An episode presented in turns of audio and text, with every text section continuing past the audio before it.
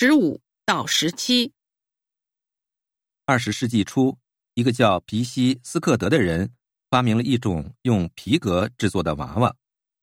皮西斯克德一九零四年在申请专利时写道：“我之所以发明这种皮娃娃，目的是为了向人们提供廉价、耐用、有吸引力的玩具，并使其不易破碎，不会伤害婴儿。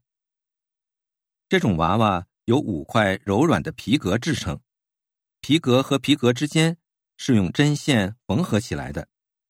这不仅更便宜、更耐用。”经得起小孩子的牙咬和扭扯，而且坏了以后还可以修补。本发明的另一个目的是向孩子们提供尽可能接近生命的机会。脱下娃娃穿着的衣服，就可以看见娃娃的胸前是鞋孔和鞋带的结构。解开袋子之后，可以看见内脏。我在娃娃的体内放入了内脏模型，比如。肺、肝脏及心脏等，这些内脏可以单独取出来，之后还可以按照其形状放回原处。这样，孩子们在很小的时候就可以了解人体的内部结构，同时，孩子们还可以通过这个结构学习怎么系鞋带。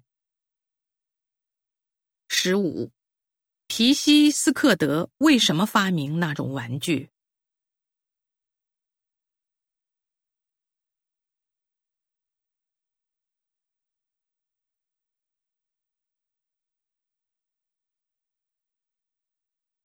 十六，他为什么要在玩具里放入内脏模型？